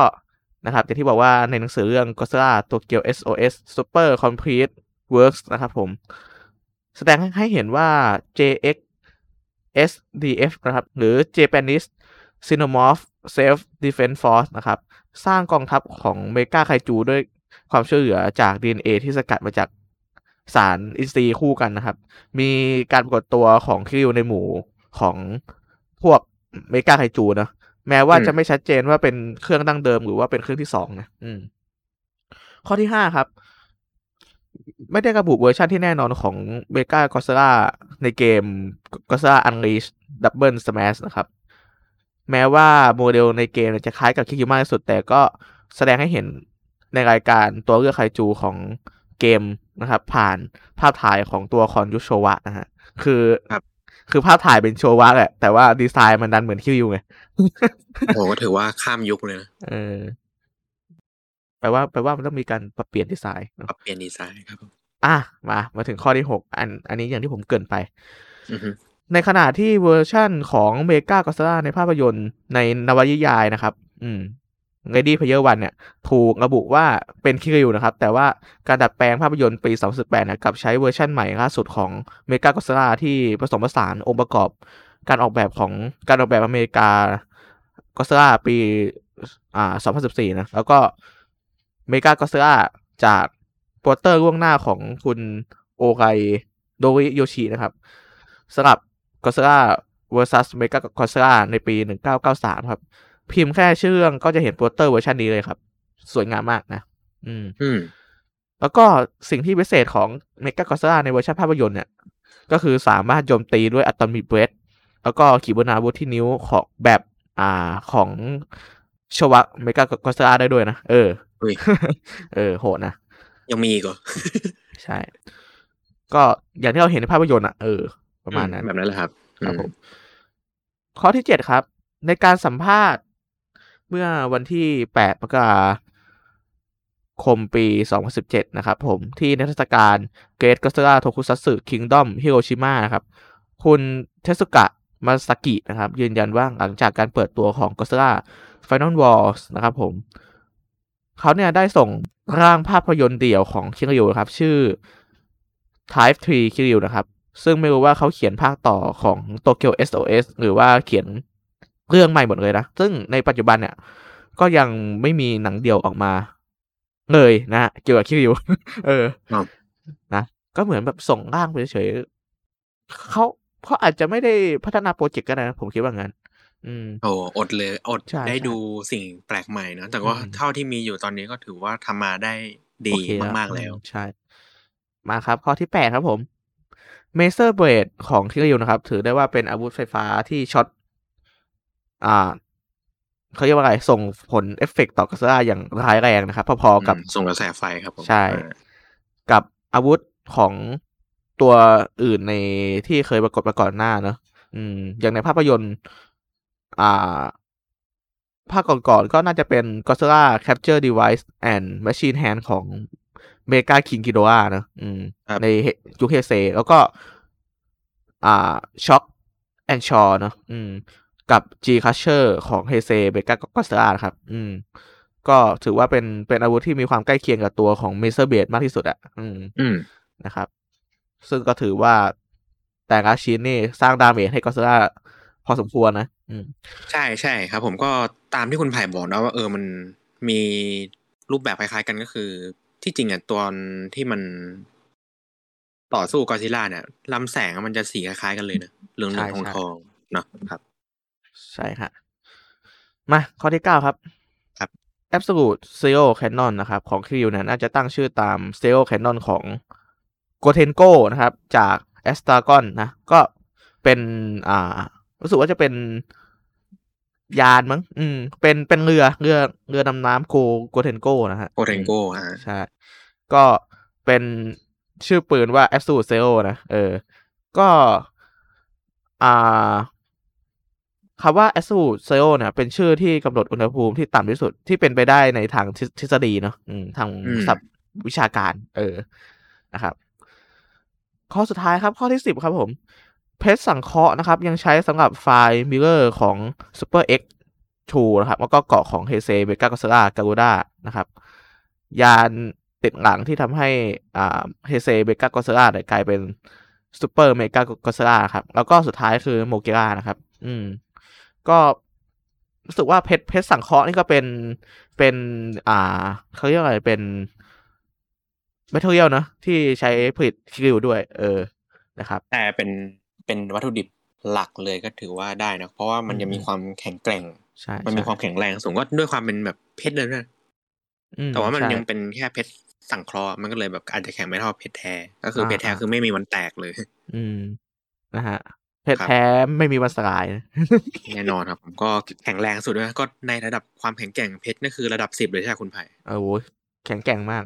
นะก็คือแบบทุบไงก็ไม่แตกครับผอืมมอืมนะครับ นะครับ ก็จะมีประมาณนี้ฮะสิบข้ออืมเนาะๆนะเออไปคุณเมืองมีความประทับใจอะไรเกี่ยวกับคิริวบ้างโอ้ก็ถือว่าเยอะนะคุณไผ่ก็ถ้าเรียงเป็นข้อก็ข้อแรกก็คือ เรื่องการออกแบบของตัวเจ้าคีดิวเนี่ยอืม เพราะว่าเดิมๆดีที่เราดูเรื่องไคจูกิงดองของกอซิล่ามา มันไม่ค่อยมีตัวไหนเป็นหุ่นยนต์นะก็นอกจากเจ้าคิงกิโดราเนาะ อืม อ่า ครับที่ผมจะมีความเป็นหุ่นยนต์แต่นั่นก็ไม่เต็มร้อยเปอร์เซ็นต์นะแต่พอมาเจ้าคิริวเนี่ยก็คือมันเต็มตัวเลยก็ถือได้ว่าประมาณสักเก้าสิบเก้าเปอร์เซ็นได้นะเพราะอีกส่วนหนึ่งก็ยังมีความเป็นแบบจิตวิญญาณของกอซิล่าอยู่ อืม อืมถือว่าเป็นการออกแบบกอซิล่าที่เปรียบเทียบยังไงดีเปรียบเทียบเหมือนกับเราดูอุลตร้าแมนที่มันมีอุลตร้าแมนตัวจริงกับตัวปลอมอ๋อ ครับผม เออมันก็เลยอาจจะพอเปรียบเทียบได้ในลักษณะนั้นเนาะแต่ก็โดยรวมถือว่าเป็นการออกแบบที่ เท่มากๆนะผมก็อืมตามที่เราเห็นกัน แล้วก็ที่พูดถึงกันไปในเรื่องการพัฒนาการออกแบบเนาะกว่าครับจะผมมันกว่ามันจะเป็นคิริวได้ก็ถือว่าไม่ง่ายนะครับผมใช่ใช่ผ่านการออกแบบมาหลายลักษณะมากก็เท่าที่ผมดูในเว็บก็ตอนนี้ก็จะมีประมาณสี่แบบที่จริงอาจจะมีมากกว่านั้นก็ได้ ครับผมนะแล้วก็ข้อต่อมาคือ การดำเนินเรื่องของเขาเนี่ย ผมค่อนข้างชอบนะอืมอืมอืมก็ที่เราจะ เห็นในเรื่องการแบบสร้างความผูกพันระหว่างตัวนักบินกับเจ้าคิริวเองก็คืออากาเนะนะกับคิริวนะครับผมก็คือแบบเป็นนักบินที่ใช้คิริวได้เข้ามือสุดแล้วเนาะในบรรดาพวกนักบิน ใช่ใช่เอาจริงดูเข้ามือกว่านักบินคนสุดท้ายด้วยนะอืมอืมดูข้อมูลกว่าเยอะด้วย แล้วก็นั่นแหละครับ เป็นอะไรที่ดูค่อนข้างดีแล้วก็แปลกตาด้วยนะว่า เออ หุ่นยนต์มันก็ดูแบบมีจิตใจนะก็เข้าใจได้แหละมันมีวิญญาณกุซิล่าอยู่แต่ถ้าไม่มีวิญญาณกุซิล่าแล้วกลับมาผูกพันกับอากาเนะก็คือนักบินอะผมรู้สึกว่าเออมันก็ดูไฮไปอีกขั้นหนึ่งนะก็คือว่าอ่าคุณใช่ยนต์มันไม่ใช่มีหัวใจอะแต่ว่า เออ มันก็เชื่อมโยงถึงกันได้ อืมแล้วก็อีกข้อหนึ่งเป็นข้อสุดท้ายคือ การสั่งลาเจ้าคิริวโอ้โหเป็นภาพแบบทรงจำมากเลยเนาะใช่ใช่แบบว่า ถึงเวลาแล้วที่มันต้องหยุดการทำงานนะอืมผ่านการทำงานมาหนักพอสมควรแล้วก็ จากที่คิดว่ามันจะถูกแยกชิ้นส่วนหรือระเบิดออกจากกันเนาะกลับกลายเป็นว่าเป็นการสละยานที่ให้มันอยู่ในสภาพคงเดิมแต่แค่ใช้งานไม่ได้ก็คือไปทิ้งลงทะเลนะใช่ใช่โอ้ก็ดูสภาพมันก็แบบ อืม ก็ถือว่าเป็นการจากลาด้วยดี อืม กลายเป็นอนุสรณ์สถานใต้น้ำนะอะมอ่าแล้วของคุณไผ่อะ ของผมนี่ ก็คล้ายๆคนเมืองนะเออครับ ก็ส่วนตัวผมอะดูโตเกียว SOS เป็นภาคแรกนะผมดูมาตั้งแต่เด็กๆละอืมครับก็รู้สึกว่าแบบ ตัวของเครื่องยนต์เนี่ยเป็นดีไซน์ที่ ผมคิดว่าน่าน่าจะเป็นเมกาก็อตซิลลาที่เท่ที่สุดเท่าเท่าที่ผมเคยเคยดูมาละเออ แล้วก็เป็นตัวที่ผมเห็นด้วยใช่ แล้วก็เป็นตัวที่ผมชอบที่สุดด้วย เพราะว่าตัวคิริวนี่เหมือนแบบอย่างว่านะ อย่างที่ผมบอกไปในตอนกันก่อนว่าผมเป็นคนชอบ อ่า biomechanic เนาะอืมอืมชีวจักรกลประมาณนี้ ผมก็เลยรู้สึกหายกับตัวนี้มาก ทางทางด้านดีไซน์นี่ผมว่าทำทำออกมาได้แบบ เออปราดเปรียว อาจจะเทอะทะบางบางที แต่ว่าผมผมรู้สึกว่า เออ มันมันมันแสดงถึงความคล่องตัวของตัวหุ่นยนต์อะ อืมใช่ ใช่ มันมันไม่เหมือนเมเมเมกาก็อตซิลลายุคก่อนๆที่แบบเออค่อยๆขยับตัวค่อยค่อยๆขยับๆช้าอืมๆใช่อะไรแบบใช่นี้อืมมันดูแบบมันดูคล่องตัวไปหมดอะเออครับผมชอบตรงนี้ แล้วก็ความความความสวยงามที่ผมผมผมให้เต็มสิบเลยตัวนี้ เออ ก็ ถือว่าเป็นตัวที่น่าจดจำมากๆสำหรับผมนะเออ แล้วก็ อ่า ทางด้านเนื้อเรื่องนะอืม เนื้อเรื่องนี่ผมผมยกให้ เป็นหนึ่งในกอสลาที่ดีที่สุดเท่าเท่าที่ผมเคยดูมาเลย เพราะว่าเราเราได้เห็นแบบมุมมองของอ่าการสร้างแล้วก็การดำเนินเรื่องของมันนะว่าแบบเออเคียงเคียงริวมันมันไม่ได้ถูกสร้างมาเฉยๆนะมันมี story มีมีอะไรของมันอะเอออืมซึ่งซึ่งผมผมคิดว่ามันมันค่อนข้างจะแตกต่างจากอืมเมกาก็อตซิลลาตัวอื่นที่ว่า ปรากฏตัวมาเฉยๆถูกสร้าง ถูกสร้างโดยคนนี้คนนี้แต่ว่าไม่เห็นวิธีการสร้างหรือ ข้อบกพร่องอะไรระหว่างการใช้หรือการฝึกการต่อสู้เลยเออ แต่ตัวคิริวอืมมีเนาะเออ คือแบบเหมือนมันเหมือนแบบเราได้เห็นมันเติบโตไปเรื่อยอะเออ เห็นแบบใช่ครับจากโครงกระดูกกลายเป็นหุ่นยนต์ แล้วก็มีข้อบกพร่องก็ต้องกลับมาแก้ก็ต้องถ้าต่อสู้ให้โหดกว่าเดิมก็ต้องมีอุปกรณ์มาเสริมเลยอย่างเงี้ยเออผมผมคิดว่ามันมันเหมือน มันเหมือนเราได้เห็นวิวัฒนาการของมันอะเออ ประมาณแล้วก็นั้นดูผมก็เห็นด้วยกับคุณไผ่นะก็ดูเป็น เอ่อเมกากอซิล่าในฉบับที่เรียกได้ว่ามีชีวิตชีวามากที่สุดแล้ว ใช่ใช่อืมก็เรื่องการเคลื่อนไหวเรื่องความเป็นไปของมัน แบบเรื่องลักษณะนิสัยมันก็ตามที่ผมได้กล่าวไปครับผมว่าเออในฉบับคิริวเนี่ยมันมีการนำซากกอซิล่ามาใส่ด้วยนะก็คือมันจะแตกต่างจากภาคก่อนๆมากกว่าเดิม เยอะเลยใช่อืคืมอนั่นแหละครับก็คือเป็นภาพสะท้อนที่ ค่อนข้างชัดเจนที่สุดแล้วเท่าที่เราเคยดูกันมา ใช่ฮะ คือปมครับผมปมปมของคิริวนี่จะจะเยอะกว่าเมกากอซ่าตัวอื่นเยอะมากเลย อืมเยอะมาก แล้วใช่มีแทบทุกฉากเลยนะ ถ้าเรามองข้ามฉากต่อสู้ไป อะ อย่างเช่นฉากที่คิริวอยู่ๆหันมาแล้วตาเป็นสีแดง อ่าใช่ อยู่ๆก็มีข้าวน้ำตา แล้วตอนสุดท้ายที่อยู่ๆคิริวระบบมันสั่งการด้วยตัวเอง อืมนั่นแหละนั่นแหละครับ ครับ ก็ อ่า ส่วนตัวผมผมคิดว่าเชียงริวมันก็เป็นเป็นเหมือนตัวแทนของ อืม ธรรมชาติกอซินะล่าเลยก็ได้ว่าได้เนอะอะอืมมองนี้ก็ได้เหมือนกันนะเป็นตัวแทนใช่ธรรมชาติเหมือนกัน ที่ว่าแบบมนุษย์หยิบหยิบเอามาใช้สอยอะแต่ว่าเมื่อถึงเวลามันก็ต้อง อ่า ไปของมันอะมันมันมันมันไม่มีใครสามารถหยุดยั้งมันได้หรอก เอออืมเนอะอืม เหมือนแบบเจตเจตนารมณ์ของธรรมชาติว่าแบบเออต้องต้องต้องหวนคืนสู่ที่ที่มันควรจะเป็นอะอย่างในภาคโตเกียว SOS ที่ว่าแบบตัวของโชโชบิจินเนอะเออครับที่ที่เป็นอ่าสาวน้อยชิงร้อยชิงล้านของของวัดท่าเออคู่คู่ฝาแฝดอะเขาเขาก็บอกเออเนี่ย อ่า อยากอยากให้มนุษย์เนี่ย ส่งคิวลงไปกลับคืนสู่ธรรมชาตินะเพราะว่ามันเหมือนเป็นการฝืน ฝืนฝืนธรรมชาติ เออก็จริงๆนะผมผมคิดว่ามันมันมันมองในแง่ของ อ่า สิ่งแวดล้อมได้เหมือนกันว่าแบบ เออทรัพยากรพวกนี้มันมันมีประโยชน์ของมันจริงๆอะแต่ถ้าถ้าเราใช้ใช้ใช้มันเกินเกินขอบเขตของมัน มันก็จะสร้างผลผลเสียให้เราได้เหมือนกัน เออ ประมาณนั้นก็เลยต้องปล่อยในที่ที่มันควรอยู่เนาะก็ ถ้ามันไม่มีซากวิญญาณของก็ซิล่าอยู่มันก็อาจจะไม่เป็นแบบนี้ แต่พอมันมีก็ความเป็น จิตวิญญาณสัญชาตญาณมันก็ยังคงอยู่แหละก็สุดท้ายก็ ไม่อยากทำลายเนาะก็ไปอยู่ด้วยกันดีกว่าไหนๆก็เป็นเผ่าพันธุ์เดียวกันแล้ว ใช่ใช่ก็พูดพูดพูดถึงตอนจบอย่างของเมเมกาก็อตซิลลาเวอร์ชันนี้คิริวเนี่ยของโตเกียว SOS เนาะเออผมรู้สึกว่า อย่างที่คุณเมืองบอกไปว่า เออมันมันเป็นฉากลาที่ดี เออ แต่ตอนผมดูตอนเด็กกับผม ผมก็แอบแอบแอบแอบแบบตกใจเหมือนกันนะเออ แอบแอบแอบน้ำตาคลอกันว่าแบบเอ้ยทำไมทำไมทำไมทำไมต้องต้องสละตัวเองลงขนาดนั้นด้วยแต่พอมาดูตอนโตก็อ๋อเป็นเป็นอย่างนี้เนี่ยเออมันมันมันสมเหตุสมผลของมันอะ เออ นะ ก็อย่างอย่างว่า feel feel ตอนเด็กตัวนะมันมันไม่เหมือนตอนผู้ใหญ่ดูครับผมก็โหไม่น่าเชื่อว่าทำให้คุณไผ่เกิดความวันไหว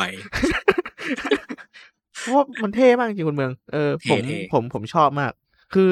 คือตอนเด็กๆเราดูอะเฮ้ยไอ้นี่แม่งตัวดีว่ะ แม่งต้องงอดว่ะที่ไหนได้เออ ก็ถือว่าเป็นฉากที่ตาตึงใจผมมากเออ ก็คือยังติดตายเลยว่า ผมแบบยังยืนอยู่อยู่หน้าทีวีมายืนดูอะเออ ก็เป็นเป็นเป็นฉากปิดที่ประทับใจครับว่า เออชิงยูนี่นายนายนี่แม่งโคตรพระเอกเลยว่ะนะถึงเวลาแล้วเออนะใช่อะไรประมาณนี้ครับผมครับผม ก็ประมาณนี้ฮะ คุณเมืองฝากช่องทางไหมอืม ได้ครับผมก็โทคุมุว่าผมก็ติดตามได้หลายช่องทาง ผมก็เริ่มจาก Facebook เลยโทคุมุพิมพ์ไปเลยครับ เราก็จะลงเอ่อข้อมูลเกี่ยวกับการทำพอดแคสต์ในแต่ละตอนของเราไปนะผมก็คุณผู้ฟังก็สามารถพิมพ์มาได้ครับ ผมว่าอยากให้เราทำเรื่องไหน หรือว่ามีข้อติชมอะไร หรือว่าอยากจะแลกเปลี่ยนข้อมูลอะไรก็พิมพ์มาได้นะครับผมใช่ครับ ช่นเดียวในช่อง YouTube ผมก็อาจจะต้องรอดูครับว่าเราลงกันวันไหน เพราะว่าเวลาเราไม่แน่นอนแล้ว ใช่ฮะก็ด้วยภาระงานที่มากขึ้นกว่าเดิมนะครับ ผมก็ช่องทาง YouTube ก็พิมพ์ความคิดเห็นไปได้ครับผม ครับผม อ่า แล้วก็อย่าลืมกด Subscribe ด้วยผม อันนี้ลืมเตือนไปนะฮะก็มาพูดคุยกันได้ครับได้ครับผมแล้วก็อีกช่องทางเป็นช่องทางของนักฟังโดยเฉพาะก็คือพอดแคสต์นะก็คือทั้งอันชอทั้ง Spotify ก็ Apple Podcast ครับผมก็ฟังกันได้เลยครับผม หูช่ำๆนะขี้หูแฉะเลยนะอ๋อฮะโอเคฮะก็ประมาณนี้อย่างที่คุณเมืองกล่าวไปแล้วเออ ก็อย่างอย่างที่บอกครับพูดคุยกันได้ฮะ เป็นกำลังใจให้พวกเราด้วยครับผมแต่พวกเราก็ไม่ได้ทิ้งไปไหนครับทำเรื่อยๆผมแต่ก็ระยะห่างการทำก็อาจจะมากขึ้นแล้วแต่พลังงาน ใช่ฮะเพราะยิ่งช่วงประมาณกลางๆปีที่เขาฝึกงานด้วยนะเออก็ก็อาจก็อาจจะต้อง อุ้ยยาวยาวอยู่อะประมาณเดือนสองเดือนก็อาจจะต้องวางวางมือจากพอดแคสต์สักพักหนึ่งอะเออครับผมแต่ก็ไม่ต้องห่วงนะฟังตอนเก่าๆได้เลย เพราะว่าเราทำมาไว้เยอะเหมือนกันครับผมนะฮะนุ่นเอียสนะครับผมอ่าแน่นอน โอเคครับ ก็จบกันไปแล้วเนาะสำหรับครับผมสาม episode เกี่ยวกับกอซ่านะเออจริง ๆ พวกเราก็ตั้งใจจะทำอะไรที่ที่มันแปลกดูบ้างเออ นะ ก็เลยคิดโปรเจกต์นี้ขึ้นมา เออ ก็สนุกใช้ได้ฮะ เออ ก็ตอนหน้าเนี่ยepisode หน้านี่ผมไม่แน่ใจว่าจะเป็นในหัวเรื่องอะไรเนอะเออ